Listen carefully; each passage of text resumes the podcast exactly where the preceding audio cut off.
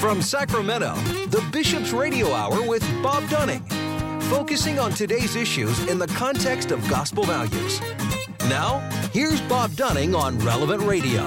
That's me. Welcome to you on this beautiful day the Lord has made. Appreciate you all being with us on the Bishop's Hour. Indeed, this is the day the Lord has made. Let us rejoice and be glad in it. And we are glad right at this moment to welcome in Jennifer Campbell. Jennifer, good day to you.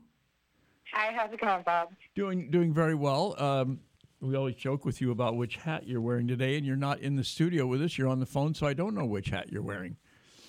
Um, well, today I'm I'm just wearing the events coordinator hat. I think is going to be.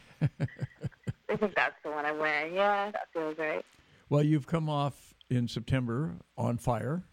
Uh, yes. You've come off ministry days, and yes. and we are um, finally in fall, and now all kinds of things are happening. 40 Days for Life, uh, right. the Red Mass, uh, the, the Sacramento Life Center. I know you're not in charge of that, but Sacramento Life Center is having their big annual event on November 11th. Just a lot of things going on.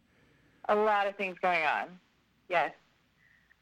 But it's good to look back and see and talk about what we've done just so we can, you know, all stay connected in that. And so Sacramento Life Center was out at Ministry Days. They would they did have a booth during the during the weekend. Um, so it was nice to, to see them, and I know they were passing out flyers for that. That's their gala. So yeah, their their gala is so uh, so tremendous, and they've been doing it for so long. Yeah, they really have. Um, yeah, but yeah, so we had we had them as one of the vendors, and and and I know they were doing sending out that information, and then 40 Days for Life information um, was being passed out as well. Um, and we, you know, we just had a great, great weekend with Ministry Days that just, just happened. So um, it was nice to be at St. Francis. The weather held up, no rain, all that kind of good stuff. We were very lucky with both of our events this, this past September with, with no rain. So, um, so how talk a little bit about Ministry Days, if you would. Yeah, we um, so Friday we did um, something we tried. It was a school's day mostly. Um, all of the the Catholic schools, uh, faculty, teachers, um, principals were there for, for workshops.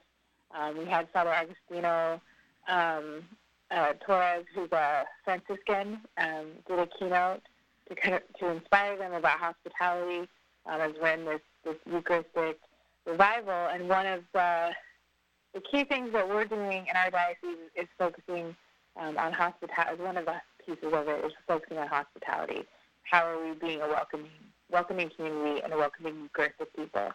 We talked to them a little bit about that in the how they can do that in their schools. Um, and then we had um, Clarissa and Andrew there in the afternoon to talk to them about introduction to theology of the body um, and give some tips and some activities and some lessons that, that they can use depending, you know, no matter what their their age group they're working with, and also no matter what subject they're working with. So with our high school our high school teachers and middle school teachers, like you know, you teach math, but like how how is theology about theology of the body relevant to you, um, and and how to introduce it to kindergartners and and first graders because I think a lot of people think theology of the body is like sex ed, and it's not at all. Like, not what it is. Um, and so introducing the idea that like your personhood and who you are, you know, in this body you have is, is just as important. And, and introducing that when kids are young. So we had that. And then we had a whole other track that was happening that day um, in English and Spanish. We did a retreat day for for, for um, parishes. And so we really good feedback from that. Um, we had, um, it was supposed to be Father Agostino, but unfortunately he had a, um, he had a, an emergency and had to leave right after he came to talk to the teachers. Um, so he sent um, Odette and Holly, who also work with him at Polo, um, to give his, his talks on that, is focusing on um, Eucharist, again, focusing on the Eucharist um, and Eucharistic revival, focused on radical hospitality.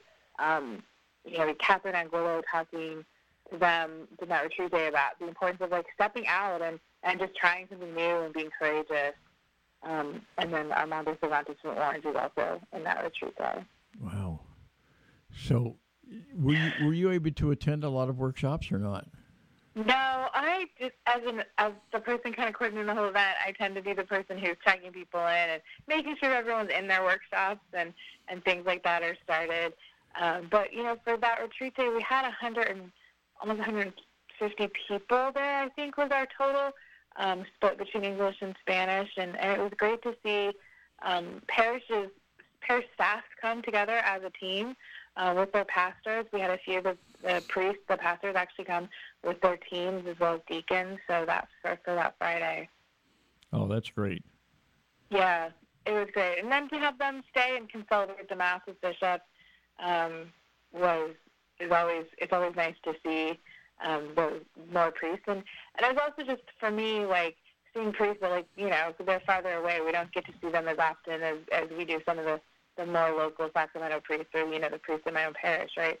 So seeing um, one of the highlights for me on Friday at least, and it's such a silly thing, but um, Father Jonathan Molina, his first assignment was at St. Joseph's in Oak Grove, where I was the youth minister. Oh wow! And so it was good to like catch up with him and and get to see him and like um, because it was his first assignment as the as an parochial vicar, and um, and so part of the thing he did was help with youth ministry. So like I worked pretty closely with him, and and I haven't I don't you know he's in Woodland, which isn't super far, but not like a a daily trip I take, right?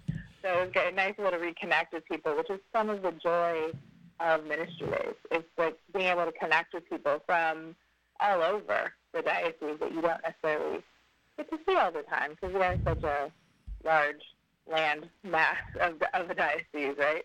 It is a la- large landmass. That's very well put. If I mean, it's just big. If we were an iceberg, I think we'd be the biggest iceberg in the world.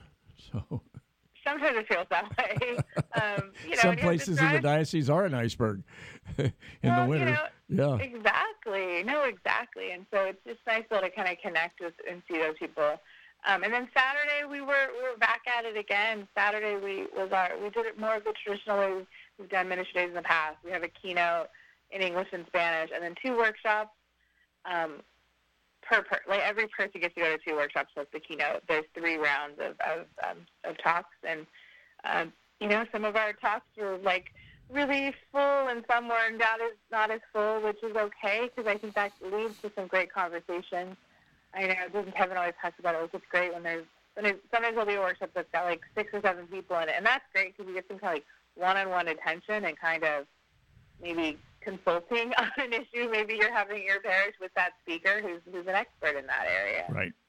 Um, so that was nice. And we had so many different different talks. So again, we, we are focusing on hospitality and how are we welcoming.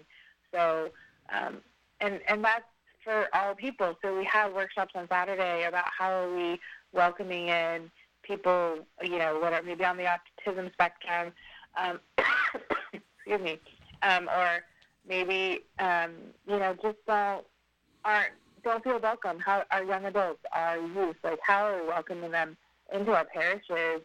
And that's not just a program, right? That's a whole like philosophy and a whole um, community bond that you're trying to form. Yeah, I mean the whole. I mean the the title is with open hands. You know, right. real presence, real life with open hands. Um, hospitality, uh, you know, it, it's it's an interesting word, but it is so important. Uh, no matter what you word we use, is it's not just to welcome the stranger among us; it's to welcome the newcomer. It's to welcome the fallen away. It's to welcome uh, old friends and family. Uh, you know, I mean, how many times? have you gone to mass and seen somebody you haven't seen for a while or how many times how many families right. have people come home for christmas etc and they maybe haven't been to mass for a while and um, those people to feel welcome rather than awkward is really really important well and it's and it's with that as well but it's also like how are we being how are we showing that we're welcoming is it that we just have ushers at mass who smile and greet you because i can speak from my very introverted self, this may be shocking to you, that the wall of ushers is my like scariest part of mass for me. Uh-huh. I, I cannot. like, I, so I think we have to remember that how we're welcoming is more than just than just that like greeters at the door. It's it's when people sit down. Do we do we smile and greet each other, or do we just kind of like, right. oh, this is my spot, why are you sitting in it? Right. Um, exactly. You know, and we're all creatures of habit. I, no one, like, I, I don't, that is not putting anyone down. Like, we all kind of go and sit in the same general area that sure. we, like, we are creatures of habit, and that's normal. And I, but I think it's how do we react when somebody, like, you know, enters that, that space, and that's where we have to be, to learn to be you know, people of hospitality and, and focus more on that and how do we do that. That's some of the workshops we're focusing on. I mean, also just like the basic ones that we, you know, how do you, how do you, how do you teach kids about the faith? Like, what are some new ideas, some new activities you can do with them? Because, you know, especially in a faith formation program, kids have been at school all day. Sitting at a desk and reading out of a booklet is not going to be the way that they remember mm-hmm. their faith or they have an understanding of it. They've been sitting in desks all day, so how are we getting them, you know, out of that that mode, which doesn't work for a lot of kids anyway. Yeah, um, exactly. So you're saying really if somebody's uh, sitting in my usual seat at mass, I shouldn't call security? You probably should not, Bob. I would not recommend it. I would just either take a seat behind them, or you know, find a spot we have today. we have a sort of a large family, and uh, uh, I, I can tell you, and if if if if we had a usual place to sit, uh, it'd be it'd be hard for it to ever be completely open. Do you know what I mean? It's like it's like, oh, we need the whole row, you know. Right, and that's yeah, and that's so it's hard to like know, you know. And if you're someone new, or someone who's just visiting, you know, how how would you know? We don't label our views, thank goodness. uh, so I yeah, but that's that's part of hospitality. All of those like little things, you know, are showing that we are welcoming and that we are accepting and that we want you here. Like, our parishes want people in the pews. Our pastors want people in the pews. I don't know how many conversations I've had recently with different pastors about how are we getting people back into the pews? Like, how are we getting people back? You know, COVID, it took a big hit on us. Um, yeah, and not sure everyone did, has yeah. come and not everyone has come back. And, and so, how do we do that in a loving and effective way? And so, I think, you know, that's an important thing to think about as we're, you know, trying to like plan the next liturgical season, right? We're almost to Advent. As wow. shocking as that wow. sounds, I mean, it's right around the corner, and the calendar keeps moving, and it's closer, right? Um, so how are we welcoming people back into our parishes this Advent? What are we doing? Um, and it's not a new program. It's not a new event. It's just how we're living the faith in that way. Well, that encourages people. Uh, the standard, uh, almost uh, from comedians, is uh, everybody comes back at Christmas and Easter, you know, and yeah, and or maybe shows up for the first time at Christmas and Easter, and that's that's where you that, that's where it's so important that they feel welcome. Um, right. Un- unfortunately, well, unfortunately or fortunately, the uh, half the half the at least where I go to mass, half the people are standing at, at Christmas or Easter because the, you know the, they overwhelm the church, and and that's where uh, it, it's sometimes hard, you know. But but you, maybe you see old friends and you and you engage with them and you talk and you, and, and, then you say when you're when your your parting words are, "Well, see you next Sunday," you know, and and sometimes they'll go, "Yeah, I will see you next Sunday," you know. And it's really something that simple that you just don't even think about, right? Like yeah. it's it's something so simple that can be an encouragement to somebody. Um, to to come back or to stay. You know, like once they've come at Easter or come at Christmas or something. Yep. I mean, I think it's it's those little things, and that's I mean that's what we talked about a little bit at, at the initiatives and different workshops. Um, we were able to have workshops and retreats and all those things that we do in our parishes. We have some great vendors um, this year, some new some new vendors out there. Um, I was I actually spent a lot of time talking to to release um, is Dina from Ruah Woods, and that's a curriculum um, that's for, for theology of the body for young people. Um, we also had um, my personal favorite was so fun. It's um, Party of the Saint, and it's a company that does like party supplies, Mhm. but they have saints on them, like the birthday party supplies with like different saint characters and different um, things like that. And so we had a lot of vendors that were there, not just like the like the normal curriculum. So like, of course, we had Sadlier and um, uh, OSV and Swam that are like our publishers, the big you know, textbook publishers that we have, but also these, you know, the Catholic stores set to the booth every year and sell things. Um, Radio Santissimo was there. Um, just the different things in our Catholic faith that you can walk around and find a new crucifix or um, find, um, you know, find a new rosary if you need one. Mm-hmm. And Father Agostino's uh, Cleveland Pearl had a booth, which I didn't know they sold stuff. I had no idea, but they sell like um, like beard wax and like those, but smells like they have a hair oil and it smells. It's called the scent is Bethany, and it smells like the best incense you ever smell. Like, then it's a hair oil that for women and things like that.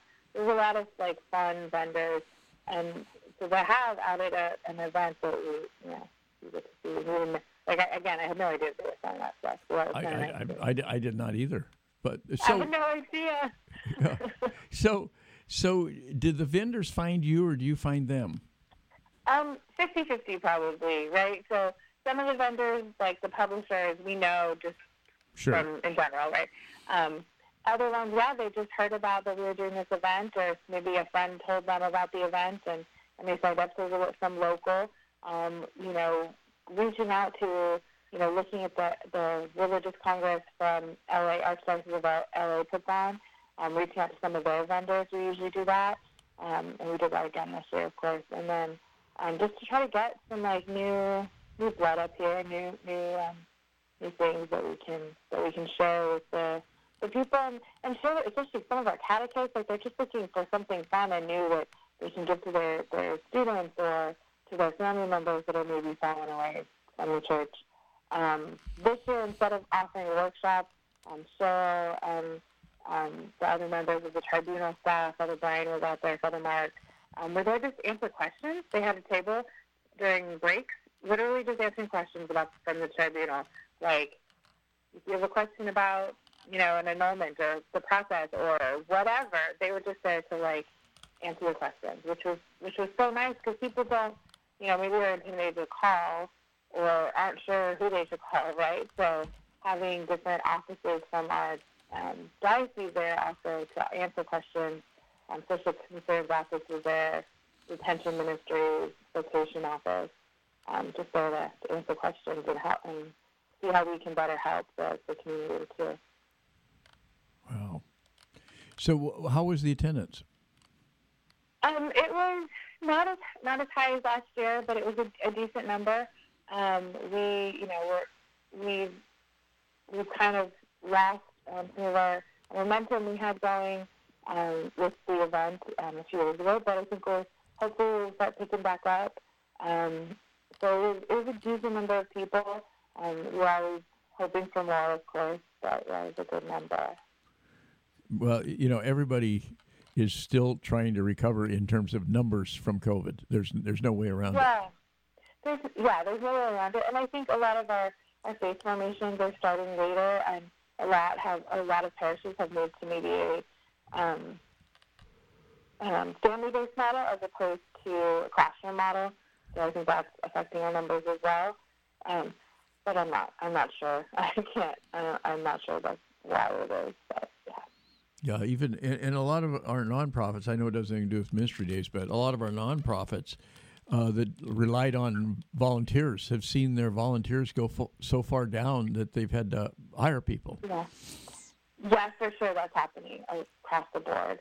Um, you know, and, and then we have when we had on fire the weekend before, um, our numbers were a little lower than last year. I think we had kind of a an artificial bump in numbers last year, like the first thing they could get back to, right? But this year our numbers were about the same, um, just a little bit less. Um, and it was just funny. Everyone is so last minute and buying everything. Um, we got two thirds of our ticket sales for On Fire the week of the event. Really? Huh. So if you can imagine, I was a little bit in a panic. But um, yeah. oh yeah, but yeah, like two thirds of our ticket sales were between Monday and Thursday That's of amazing. the week of our event. Um, but it was so. Again, we had lucked out with the weather. It was nice and cool all day in Vallejo. Sun came out in Mass, right? But nothing like we weren't like blinded by the sun during Mass, which is which is always a gift. Um, and it was such a great day. Almost every teen, I think, went to confession. Father Brandon encouraged them all to go, and the kids listened. And luckily, the priest stuck around because we often struggle with finding enough priests that are even coming to the event, right, to be able to hear confession. And at certain times of the day, we had five or six priests hearing confession at a time. it's amazing. It's amazing, and and the band did such a great job, um, and just worked really well together. Um, Maggie, our keynote, just you know blew it out of the park for the kids, talking about the Eucharist and, and Eucharistic miracles. Um, and then Father Rene from St. James and Davis, I think you might know him. Yes. Uh, he was our presider at adoration. Um, seeing Bishop Cotta again for our staff, especially the Sacramento staff, we were so excited to see him. You know, he just he was such a joy. It was such a joy when he was in Sacramento, and um, to get to see him again was, was such a treat. And, and he that was it was beautiful to have him there, and and Bishop Mueggenborg and Bishop Soto at um, the mass in the morning. Um, and it was it was a really great day. Diocese of Monterey brought think two or three buses. Diocese of Reno had two or three buses as well. Plus, just you know, there's also just like the parishes that we're not going to take a bus; we're just going to carpool ourselves, right? From those dioceses. But it was nice that they were able to to put together buses as well. Well, you know, it's it's interesting to me too, because hearing about from from from you and from others, uh, from uh, Deacon Kevin Staskow and and other people, uh, and people who went, uh, that I, I think your numbers are going to soar next year because this one was was perhaps the best. That is what. Yes, that I, I never like to say that out loud. Yeah. That's just a me thing. But everyone else is saying yes. The flow of the day. Um, you know, we've been doing this for a number of years, and myself and two and one other staff, aside from Dean Kevin, have been working on it together for at least the last five years. And so we have a kind of a shorthand, which helps us really get the, get the day smoother and smoother. And this year was very smooth on our end for like just getting everything done. But the music and the speakers really like understood the heart of our event. Working with Joe Melendrez, who gets who gets it, who gets what we're doing, who gets that this is a this is a moment for evangelization. This is not a retreat, right? We're not trying to do a retreat though. We're trying to get kids excited about their faith Yeah. and what their faith could be if they just like allow it to be, right? Like it's and so that's an important part of it for us is that idea of like we've got these kids just got to get excited. And so I really do think so. I really think that helped us this year. And then next year, I really hope it is bigger um, because next year, I don't know if you realize this, but next year is going to be our 15th on fire. Fifteenth? Yeah, It's not possible. I know because I'm not that old and I've gone to all of them. Um, but it is, and I'm really excited about that um, and to get to figure out what that's going to be and you know who's going to be our which bishop we're going to ask to be the presider. So we're, I think it's going to be Sacramento's turn um, for the the homilist. So hope we're going to try to invite a priest from our diocese as a homilist. Um, I think that's our plan right now. But next year our 15th anniversary, and how exciting is that? Like this event that started as like a dream and a thought that Deacon Kevin had before he was a deacon and before he even worked in the diocese, really. Um, and it's turned into this event that is an annual thing for it's going to be 15 years now. So, um, yeah, the next year it's going to be bigger. Pe- People say, "Well, I, I, I'm- just one person. How can I change the world?" Well, that that little gem came right out of Deacon Kevin's head, and Yeah. and what we have nine nine dioceses participating, something like that. Nine dioceses participating, basically Fresno up in California plus um, Reno. Um, and, That's and amazing. it- it's amazing. It's an amazing event, and and we really do have representation from all of those dioceses. It's not just like lip service that we say it's sponsoring like we have people from each of those dioceses. We have diocesan directors. Um, some of them, you know, aren't there because there isn't that position right now. But we get we we invite them all. They come and help. Um, we, you know, as diocesan directors, like there's nobody else who understands what your job is other than the other diocesan directors in the same like, same kind of field you are. So like for me on fire is also an opportunity to like hang out with my friends in ministry, like the people that I am in ministry with, right?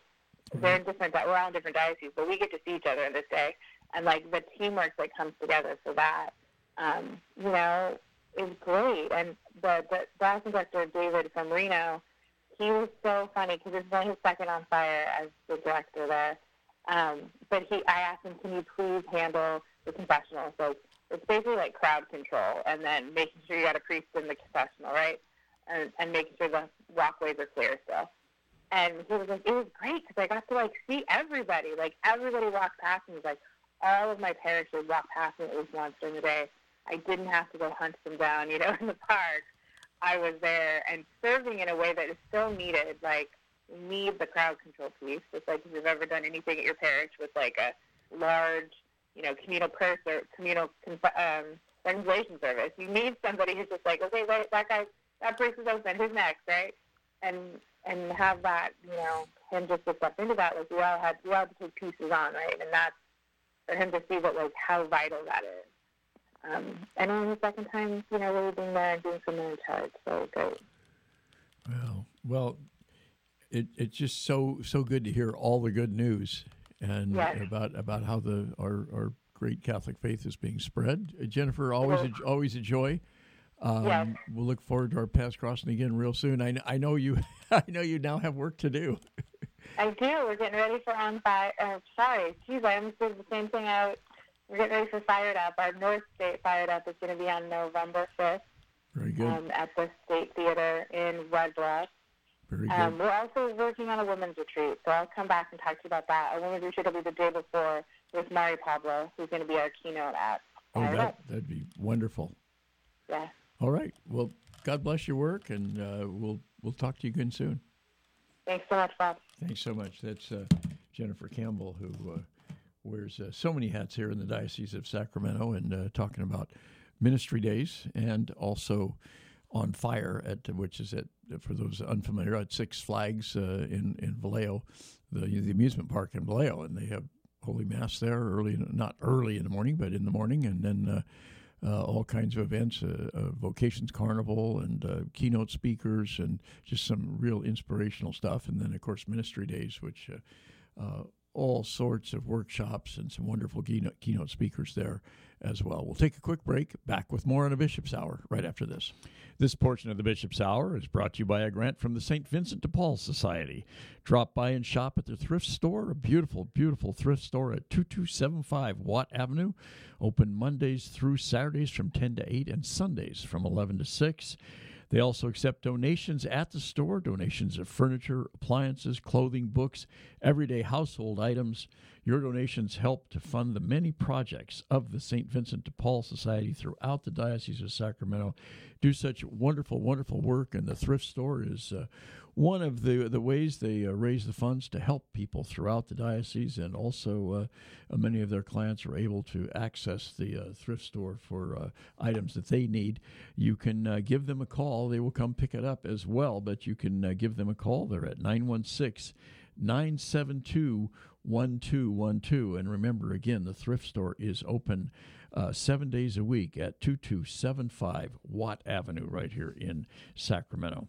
Well, Bishop Soto refers to Christ the King Retreat Center as the jewel of the diocese, and indeed it is. What a beautiful oasis it is. It's located in Citrus Heights, uh, right in the hustle and bustle of the city, and you feel like you're getting away from it all when you. Uh, turn off the main road and just uh, uh, come into Christ the King Passionist Retreat Center. Christ the King has served Northern California and the Diocese of Sacramento for over 60 years through parish weekend retreats, individual spiritual direction, and a variety of other programs. For information on all the programs that they offer, including residential programs, give them a call. They're at 916 725 4720, or you can visit them at 6520 Van Maren Lane in Citrus Heights. And we certainly thank uh, the St. Vincent de Paul Society and Christ the King Passionist Retreat Center for their fine and long-standing support of the Bishop's Hour. We'd like to thank all the wonderful people and organizations, uh, businesses in town uh, and throughout the Diocese of Sacramento who have provided underwriting for the Bishop's Hour. Uh, some in the last few years, some uh, have been with us for a very long time. If you would like to be an underwriter for the Bishop's Radio Hour, uh, it's a wonderful opportunity to to support this mission and also to support the diocese and also uh, to get some uh, recognition for uh, your organization or for your business. The easiest way to do this is to uh, give us a shout, send us an email, radio at scd.org, and we can give you all the details about uh, helping to underwrite the Bishop's Radio Hour. Again, that's radio at scd.org. This is Deacon Kevin Stasko, the Director of the Office of Youth and Young Adult Ministry and Family and Faith Formation, and you're listening to the Bishop's Hour with Bob Dunning. That's me. Welcome back. Appreciate you all all being with us on this beautiful day the Lord has made, and we appreciate welcoming in Judy Dietlein. Judy, good day to you. Well, good day to you too, Bob. It's nice to talk to you. It's been quite a while. It has been quite a while. Uh, some of our longtime listeners will remember you as the uh, the uh, president of the St. Vincent de Paul Society, and, and now you have an even new and I don't know if greater role, wider role um, uh, within the a society. Different, a different role. Um, you know, you just move into different areas. Um, after uh, being president of Sacramento Council, I spent most of the last few years working um, as a disaster representative for the Western Region states, which kept me very busy because we have a lot of disasters. I was going to say that's a big job. And yeah, so it came to be that um, every time we get a new national president, which is every six years, we also get new national vice presidents. And so there was a committee um, looking for candidates, and my name sort of came up, and it took me a while to think about whether or not I wanted a new role. Um, but others kind of assured me that I could do this, um, and I believed them. So I threw my name into the hat, and um, it turns out there were two other people running, and I thought, well, if there's three of us, it's only a 33% uh, chance that I'll, I'll actually win this thing. so in yeah, in May we had a, a Western Region meeting in San Diego. We had an election, and lo and behold, I got elected. I voted for So- you. Did you? I, absentee. I, I voted absentee. That's how I got over the top. Well, Yeah. in any case, um, the Western region has, uh, well, the United States is divided into eight regions. So there were eight national vice presidents, and each one supports all of the conferences and councils in the states that they're part of. So the Western region was 10 states. So that's why it was a pretty big decision to see um, if I could support 10 states. Um, but uh, it came to pass, and you know, I thought this is fine. I have a great person who I am following, John Hallacy. He was the uh, VP for six years. Remember John well. Yeah. Yeah, and he's right in Sacramento, so I felt like I'll always have someone to call on nearby that can help me out. So we come back from San Diego. I don't know if you want to hear this story, but Oh, we I come do. back Yes. from San Diego, and about two weeks later, we get this email from the new national vice, uh, new national president, John Berry, that um, they've been looking to realign the United States with their regions, and it's been going on for a few years, and he's decided that he's going to make it happen. so after many Zoom calls and phone calls and emails, um, the one region that was the largest, which was the West, was kind of turned into a third, a, a a ninth re- region. So I now have five states. Oh wow! Yeah, they they they took those other five states, added a few, and made a nice region called the Mountain Region. So you have, I, I'm going to guess, uh, California, Oregon, Washington, Alaska, and Hawaii. You're right. That's exactly right. And I lost Arizona, Montana, Idaho, Utah, and Nevada. Oh, some of my favorite places. Well, you know, I it's always hard in the society. You make so many friends. You get close to people because you have a common goal and you share the same visions about um, your your faith and helping people. And there were so many people in some of those states that I got so close to over the years that it was um, it was difficult, and I fought it for a while, and I prayed about it, and I I came to the realization that if it's best for the region and for the rest of the country, then we're going to go with it. And so I'm fine with it now. And I I think that in the long run, it it makes a lot of sense. They divided up uh, the country by diocese. They didn't want any um, vice president to have too many. Right. And and and the West had 28 with 10 states. We still have 20, but um, so it's still one of the biggest ones, but it is more evenly divided. So I think I'll be able to serve the people in those um, councils and conferences a little bit better because I don't have to spread myself so thin. Yeah, you didn't lose that many dioceses, although you lost a lot of territory. I, I, think Idaho just has one, and Nevada has two. I think Montana has two, and Utah has right. one. Utah doesn't even have any um, St. Vincent de Paul conferences anymore. Uh, over the last year or so, it, the last one closed. So that actually is a big job because the society wants to grow, and so the new vice president will have his work cut out for him. Yeah, and Utah is a state that's seeing remarkable Catholic growth. Yeah, and you would think, but it was there was just this one uh, conference at the cathedral, and I think what did in many conferences over the last years was COVID. And if a conference wasn't strong enough or big enough or didn't have, you know, a variety of ages within its conference, it really suffered, and um, it, a lot of them didn't survive. Mm-hmm.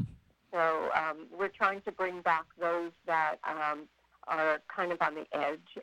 Um, it, and it made sense. I mean, after all, COVID was very difficult on on people, older people, and the society has mostly older people working in it. We're trying to change that, of course. Well, you know, I've heard that story over and over, though, Judy, from from all sorts of uh, from the Sacramento Food Bank and all sorts of of organizations, not just Catholic organizations, but other organizations too. That they some of them lost so many volunteers they had to start hiring people. Um, exactly. and and and and that changed their model uh, because you know they were now they were spending money they didn't didn't expect to spend on on on labor, and yeah. it's uh, and some of them the volunteers have, have come back, uh, some more than others, but but pretty much down the line, not in the numbers that they used to have. Well, I don't think we have that issue with having to hire people, although mm-hmm.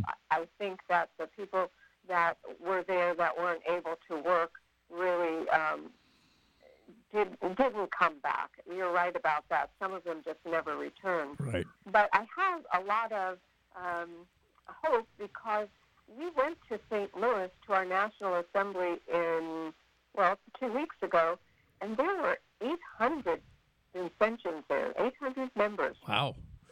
Yeah, it was it was wonderful, and and it was I, I think a, a sign that people are ready to get back, that they're they're not as afraid. I mean, people did come back with COVID, I have to say, but luckily no one was very very ill. So I think that we have that to be thankful for. But I, I really was so excited to see so many people. People I hadn't seen in so many years and um, I think that people, when they think of volunteering for an organization, don't realize that St. Vincent de Paul is not primarily to help the poor, it's to grow your faith and to form friendships. And with those two things, then you can serve the poor. Yeah. It's a hard thing to do alone. So, as uh, uh, representing the Western region, does this result in a lot of travel for you? Actually, it will be more travel than I have had in the past because they have four board meetings every year. They have a mid-year meeting. Uh, they will have a retreat. So, what month are we in? Oh, we're in September. Uh, in October, uh, I go to Atlanta for the first board meeting. So it'll be the time that the first national council, the board members, the officers will all be together in one place to discuss the future of um, the society From the with whole country. president. Yeah. Yeah. So he he uh, the new president John Berry is from Atlanta. Mm-hmm. He was um, he was a vice president himself, and prior to that, he was an executive director for the Atlanta Council. Mm-hmm. So he's got a lot of experience, and uh, he wanted to um, move things around a little bit. Uh, in the past, I think all board uh, meetings were in St. Louis. In St. Louis, and that's sort of the national headquarters, right? Right, that's exactly the national headquarters, and and so they would go there. But he wants to move things around. There's a there's another one in Baton Rouge um, coming up in February, I think. So I'll get to see places I've never been to, Wow. which is good. Good Maybe you can go to an LSU football game. That's supposed to be on everybody's bucket list. Not mine. you talk football with Paul Starkey. oh yes, I do. Yes, I. Well, I didn't talk with him about it most recently because it was a tough day for the Fighting Irish. Ah, well, he uh, he had a purpose. I know that Yeah. we all are looking forward to our um, Friends of the Poor walk, which uh, most of them are coming up in the next week or so. Right. Some, and and that's a big thing for nationally for St. Vincent de Paul, not only to raise funds but to raise awareness of what we do. So we have walks uh, for the poor all over the country. Yep. Wow. It actually is organized by the National Council. Oh, there are good. different programs that the National Council sponsors, so it- makes it easier on the conferences and councils throughout the, the nation. hmm So yes, that's their um, their walk, and um, they have a they set up the website and they help us all through this. So we're um, you know I live in Benicia, and we're a little we're not a very big town, and we have one Catholic church, St. Dominic's, Right. and our conference is um, ready to walk on Saturday. Very good. Yeah. Very good. That's a beautiful town, though, Benicia. I love it. We've been here for more than 40 years, so I'm, I'm very excited uh, that I've been blessed to be able to live in such a lovely community. Is that what Um, people in Benicia call a newcomer? Forty years? Well, actually, yeah, you, you- you know, if if you've lived here all your life, you don't call it Benicia. You call it call it ben, Benicia. Benicia. Oh, You call it what? Benicia. Benicia, yeah. I, you know, it's it's really funny. I, I I grew up in this area, and always we knew Beni- We played Benicia, and when I was in high school and when, sports, and and the one day I was speaking to the mayor's group of all the mayors of Solano County, and I made reference to Benicia, and the mayor of Benicia came up to me. He says, "That's not how you pronounce it." And I, and I said, "You're kidding me," and, and uh, I was I was stunned. Yeah, Yeah, well, I think more people now say Benicia than ever because, you know, those are old timers. Those are people who were born and raised here. And, Sure. And um, there aren't too many of them around anymore, unfortunately. But um, it's still, you still hear it from time to time.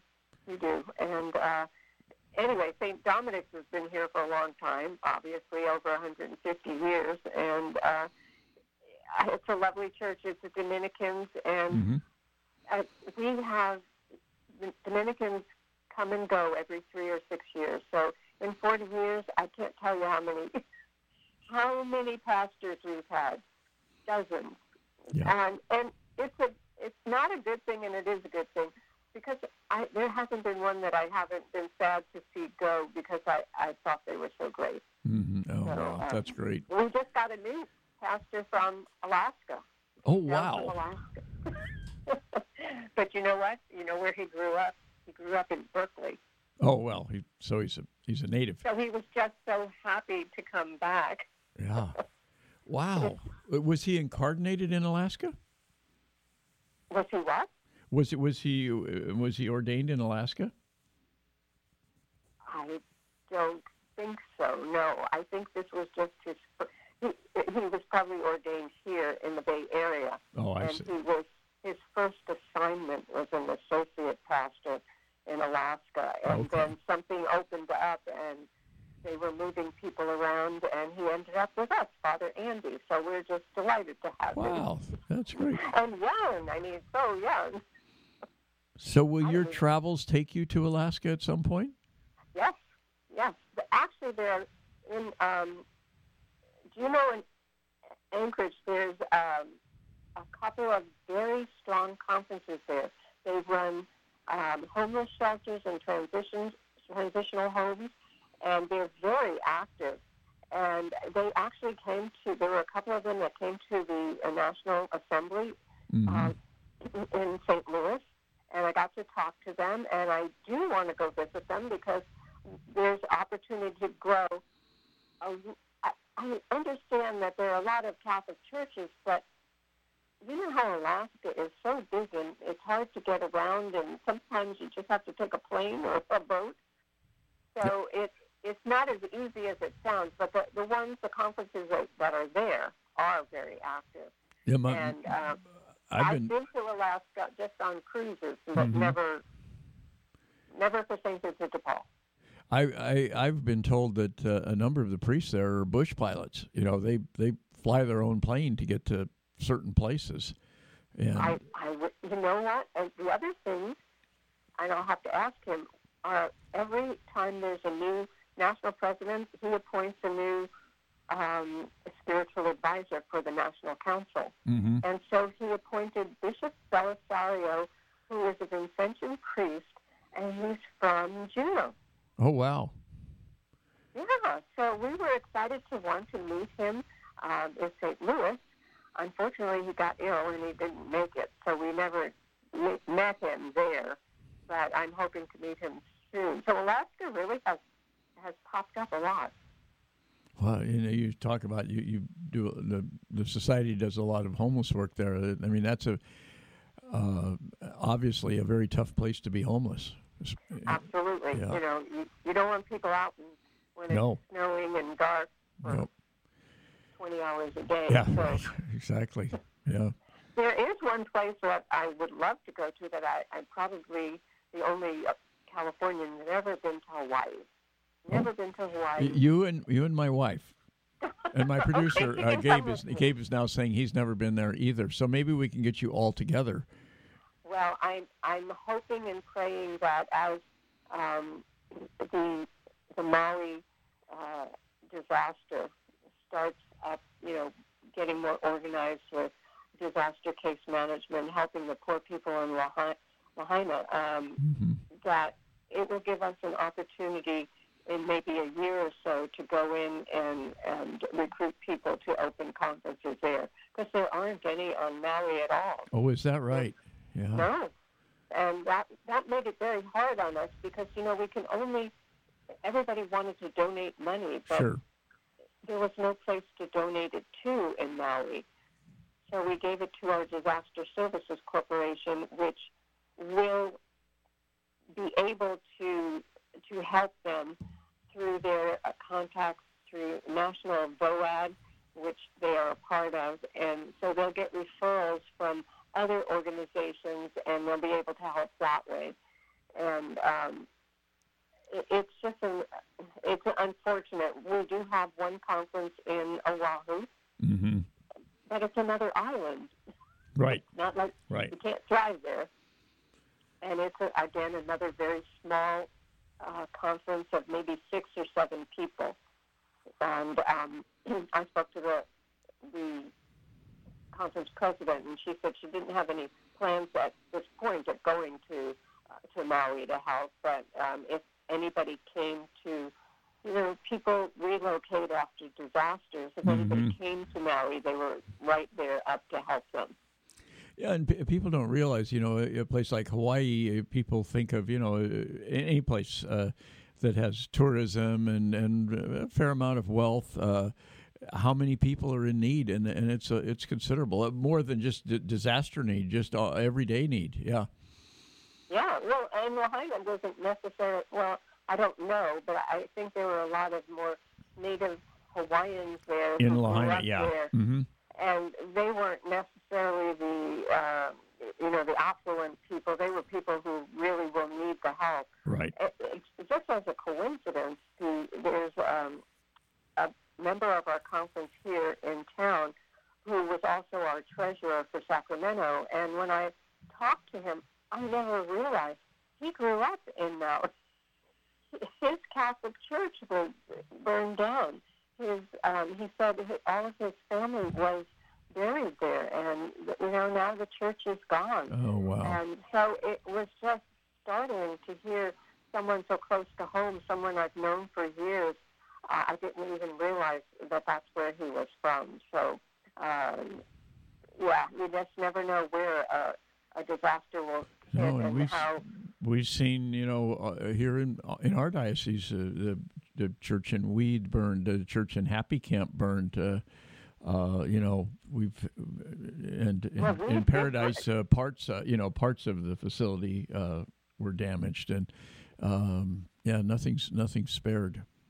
No, no. But so I think those those fires, both in Weed and then in Redding and then um, uh, in Paradise, just had our disaster case management program in Sacramento grow um, to where there are, uh, I think, three programs now going on helping people who have suffered from fires. Uh, the Paradise program is finally, after five years, completed because Oh, is that right? I, I know it took it just took a long time.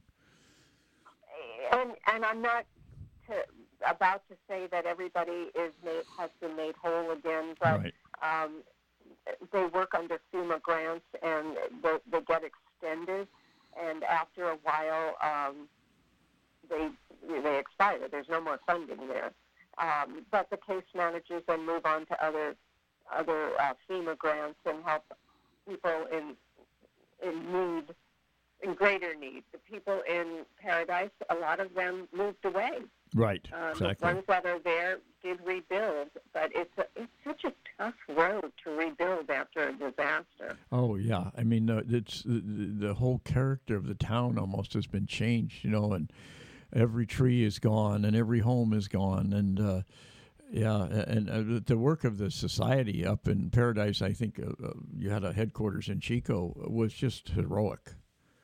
It was, and uh, this particular year, um, we saw the floods Right. from all of the rain, and there was um, a very small conference, Sacred Heart, in Planada, California. hmm and uh, it, I, we call conferences that are not connected to a council, we call them isolated. hmm And so there was this little isolated conference of four people who were right in the middle of this flood in a small town, uh, unincorporated, uh, of migrant workers. hmm And they were looking for help, and eventually got to me.